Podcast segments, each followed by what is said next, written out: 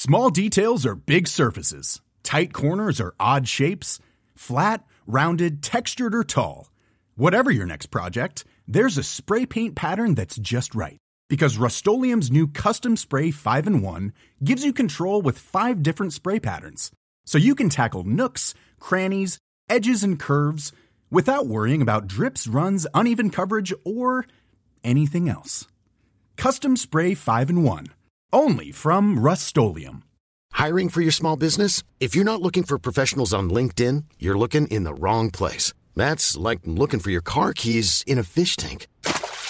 LinkedIn helps you hire professionals you can't find anywhere else, even those who aren't actively searching for a new job but might be open to the perfect role. In a given month, over 70% of LinkedIn users don't even visit other leading job sites. So start looking in the right place. With LinkedIn, you can hire professionals like a professional. Post your free job on linkedin.com slash people today. This is Internet Marketing.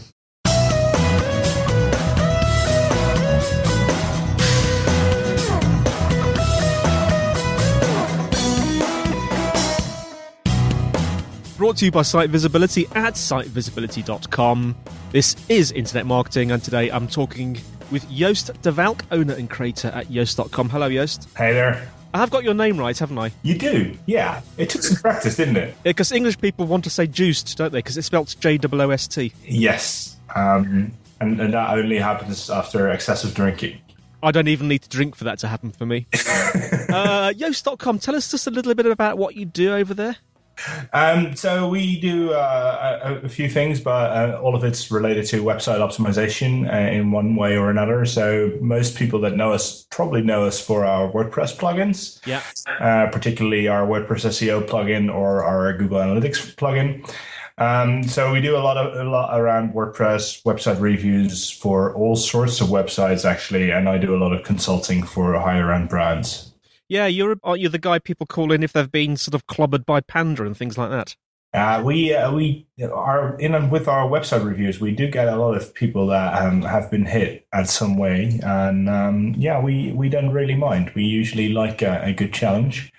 Um, I have to admit that we do a lot more Panda than Penguin. Yeah. So uh, we're we're good at helping people fix their site. We're not necessarily the best at helping people fix their backlinks. I'm with you. Well, I wanted to talk about internationalization. Try and say that three times in a row very fast today. Internationalization, internationalization, internationalization. I can do that. Well, you're obviously a better man than me then. Often goes hand in hand with uh, localization. But I know that you recently worked on a project, didn't you, that highlighted some interesting aspects around internationalization. Tell us about that. Yeah, so uh, I recently did uh, a migration of The Guardian um, which of course many of your listeners will know as a um, UK newspaper uh, originating in Manchester, moving to London mm. a couple decades later. And up until like a year or three ago, it was mainly that. It was a British newspaper that covered British news and just happened to have a website that more people around the world would visit. Um, and then they started an office and uh, an editorial office in both New York and uh, somewhat later on in Australia. Mm. So you get to the point where you stop being a newspaper and you start being an international news outlet where you just happen to have a paper as well. Yeah. Um, they decided at some point that they were going digital first, as in that they would publish everything digitally first and and that digital was their main focus for the future and not print. Mm. But uh, that also means that their audience suddenly grew from like what is it, sixty million Brits to um, a couple of hundred million, if not more, people around the world who read their news in English. And funnily enough, the Brits have some things that don't really translate well across the across the ocean. Yes. So um, yeah, there's some work. There was some work to do here and there. Um, starting with moving from Guardian Co UK to theguardian.com. Yeah, I was going to ask you about that because domain name migration can be really difficult, can't it? It sounds like it went reasonably well in your case. Uh, why do you think that was? Uh, it, went reasonably well because I'm a magician. Yeah. Uh, and uh, no, uh, to be fair, um, these usually go wrong. Mm. And wrong in the way that you lose like 50% of your traffic for six months until Google catches up to what you're doing, even when you do all the technical stuff right. Yeah. And getting the technical stuff right is hard enough as it is. This one, I think, went particularly well because we weren't really migrating one domain, but four into one. Right. We, we were going from mobile domains. Uh, we, had, we had a US mobile domain and a UK mobile domain and a Guardian Co UK and a very small uh, but uh, existing website in the US, and we migrated them all into one.com. Um, so we were not only migrating, we were also consolidating. Do you think that's easier than going the other way there, where you got lost, you start off with one domain and you're sort of trying to sort of expand it out to n new domains? Well, you know, that was the first question the Guardian asked of me. Like, mm. would, would, you be? Uh, could you help us? You know, start a, a, new domain for the US market. And then later on, the Australian office was opened and they were like, yeah, so we need one in Australia as well. And I was going, you're nuts. We shouldn't do this. Mm. And um, luckily, at that point, more people within the Guardian started agreeing with me that that wasn't really a good idea. So we went to one.com domain for the entire company. I think that's easier, yeah. yeah. To be honest, I, uh, there's very, very few cases where a multi-domain strategy will really work well, especially if it's all the same language. Sure. Say you've, you have got a company, and we've got several clients that are like that too, where you have um, a French website, a German website, and an English website aimed at France, Germany, and the UK. Then it makes sense to have three different websites with three different top level domains, etc. I see, yeah. But if it's all English, it doesn't really matter. Mm. You're just making things harder for yourself. There's a question I want to ask because I know a lot of people get confused uh, between internationalization and localization, and we'll drill down into internationalization in a minute. But what, what's the difference between internationalization and localization? Good question. What do you think the difference is, Andy? Well, I think I know the answer, but I was going to check with you. I, I, as far as I understand it, internationalization is like a sort of one-off process where you take your website or your app and you make it possible for it to sort of present itself in different languages, whereas localization is the process of then making using that infrastructure that you've put in place and then making it so that you know it can be understood by I don't know Chinese people, Australian people, even if they speak the same language. There's different nuances, aren't there, between the two languages? That's as I understand it. One of the things that's always very interesting is um, if you write for a global audience, yeah, and you want to describe, uh, say, the length of a boat. Mm. Would you do that in imperial or metric? I guess that would depend on where you were. Well, yeah. So for most journalists, it depends on how they're used to doing that. Not, and they're not thinking about what their readers are used to. Mm. So I actually prefer doing both, mm. especially for the Guardian, for instance. But that is the sort of problem that you run into when you when you start to do internationalization in a way that you you only have specific pages once. So we we only have one version of an article page. Mm. If you read the article in in the UK, you read the exact same article as someone in in the US.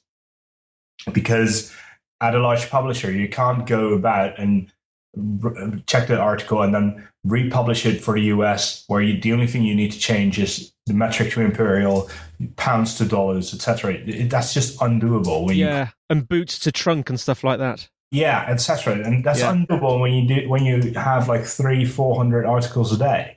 Yeah, so it sounds like because I mean, the, the yeah, the Guardian being a newspaper, I mean, it sounds like you can do the internationalization bit, but you can't so much do the localization bit. Is that how it is? Yeah, that is how it is, and it's Yeah. It it does mean that we do do need to think about the localization bit. Um, because we do need to think about okay, so if more if people outside of the UK are going to read this, Mm. what do they think? Do we write Prime Minister or do we write British Prime Minister? Yeah, because that might not be obvious if you're not from the UK.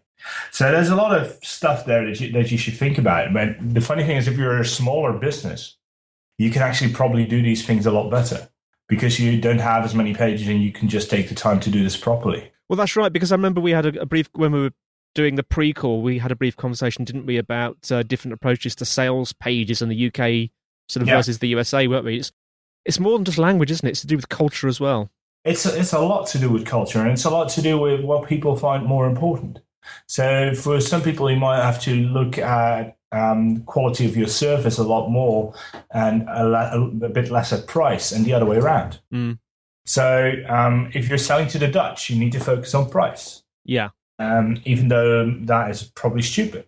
But if you, and so it really depends. And you pro, you should figure out like, okay, who's my target market, and how should I target them in their specific country and specific region, even because the US is well, we all know that Texas and New York are not exactly the same type of city. Yeah.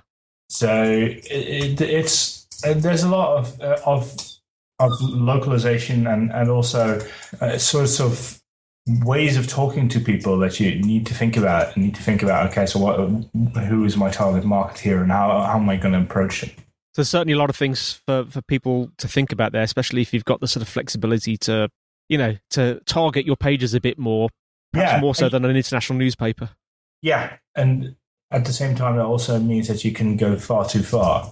Yeah which brings me on to the next point actually because i was wondering what the best sort of practices were for content owners in terms of internationalization? I mean, are there sort of some uh, guidelines? I mean, how, how would you know you were going too far, for example? Well, if you go, you're going too far, if you're spending more time on it than you than you're you know getting a return for. Yeah. At first, if you're um, say you're an English or a US company and you want to move into the UK or the US or vice versa, etc. Um, what I would do is I first look at my site and think like, okay, so what is particularly British or particularly American about what I do? Mm. And then ask someone from that other country to tell to look at your website with a uh, with a good hard look and say and tell you the same thing, and then see like, okay, is it really necessary that it's so British, or can I just change it to be more global? Mm. In in many ways, making your I would make it easier for myself by going by by globalizing the content first instead of trying to localize it. Ah. Um, because localizing is actually a very expensive and and and probably a, a, an effort that takes a lot a lot of time. And if you're selling, it depends a bit on what you're selling. But if you're selling something that is just as useful in the US as it is in the UK, then I would just go for a, a, website that explains that properly to everyone and make very clear that you ship to both countries. But the latter thing is probably one of the things to be very aware of, especially if you decide to move your or, or build your website on a .com domain. I found that people in the UK are very quick at figuring out whether the web this product that's being promoted to them at that website is actually available to them in their country. Yeah we we often as Dutch people we, we have this problem a lot because we a, a lot of Dutch speak proper English and, and, probably read loads of English in American websites, but a lot of the products aren't available to us. Simple things like showing a little flag that you uh, are uh, in your sidebar or somewhere saying mm. we ship to, and then showing the flags of the countries you ship to. Simple stuff like that would can can make a tremendous difference in your uh, in your in your sales on from those pages. So I'd globalize first, mm. and then perhaps localize later if you if you figure out that there's specific stuff you need to address for specific types of people, and you can even say that like you can even have on a, a globalized sales page you could have if you're from texas read this or if you're from the us we've got some more information on blah blah here. Yeah so it's kind of like a hybrid approach isn't it yeah, I uh, to be honest, I think that's the only approach that that doesn't waste your time for a lot of small businesses. The more I thought about it after we chatted in our pre-chat, I, uh, the more I think like you, you don't want to do two websites mm. because you can't maintain two websites. Most people have enough trouble as it is maintaining one website. Sure. And we in our website reviews, we see so many websites where you go like, you should just do this, this, this, this, this, this, and then you, you look at the what we think is the just do just do this list, and it's like four weeks of work. Yeah, and a lot of small businesses probably don't have that time, so it's a it's a matter of making choices. It's a tricky one, isn't it? Because um, you know, if you own a website, I'm thinking that localization is actually quite tricky to do. It's easy, for example, if you're I don't know producing content articles for sort of content marketing or something, you can do different versions for different sort of locations, can't you? But with a website, it's trickier because from the websites I've seen and the stuff that I've worked on, because I'm a Ruby on Rails developer, it's not difficult to make it so that you know you can click a button on your homepage, like for a French version and a German version and a Spanish version. It just uses different dictionaries behind the scenes to, to put the like the sort of 200 words that you've defined. It just swaps them out, but it's a shame you can't do that for localization. you can have a sub menu for sort of um, America, then you have like Texas, um, Hawaii. Um, Yeah, you'd have about 2,000 different uh, locales, wouldn't you? No, and you, and you often can't take payment in, in more than one or two currencies either. Yeah. So we chose on Yoast.com, we chose to take payment in dollars, even though we obviously our whole life is in euros. Yeah, this is this globalization concept again, isn't it? I've seen that all over the web, and so many people just take dollars, don't they? Yeah, people are just used to dollars, and they, they can do the dollar. Uh, if even if their dollar is not their normal amount, it, they can do the dollar conversion in their head very easily, and they can't do that with the euro. Yeah, so our sales increased when we switched from euros to dollars. So it's it's very simple, but it's you have to think about all these things and, and realize that the, well the world is a very weird place in that we it is one global thing, but at the same time there is a lot of subtle differences that you need to need to take care of. Well, Joost, thank you so much for that. You've really given us some food for thought there, some things that we need to think about, certainly in terms of internationalization, and that is, is with a Z or an S and, yeah. and localization likewise. Um, how can people find out about you? Is there a website, Twitter, etc.? Uh, so uh, Yoast.com, Y-O-A-S-T.com. Uh, I'm also Yoast, Y-O-A-S-T, on Twitter. Uh, we're on Facebook we're using the same name. So just about anywhere where you could just Google us. Fantastic. And just a quick one. Um, how, how are the Netherlands doing in the World Cup at the moment? Um, well, we're still in. Fantastic. I just thought I'd let you rub it in. uh, we're doing quite well. I'm, I, I have high hopes. Excellent. Okay. Well, uh, thank you very much for listening, everyone. Sitevisibility.com slash IM podcast is the place to go to find us on the web. You can send emails to podcast at sitevisibility.co.uk. You can phone and leave a message on plus four four one two seven three two five six one five zero. And of course, you'll always find us on iTunes. And we love having reviews. Um, so thanks very much again to Joost. My pleasure. And it's goodbye from me, Andy White, and we'll see you next time on Internet Marketing.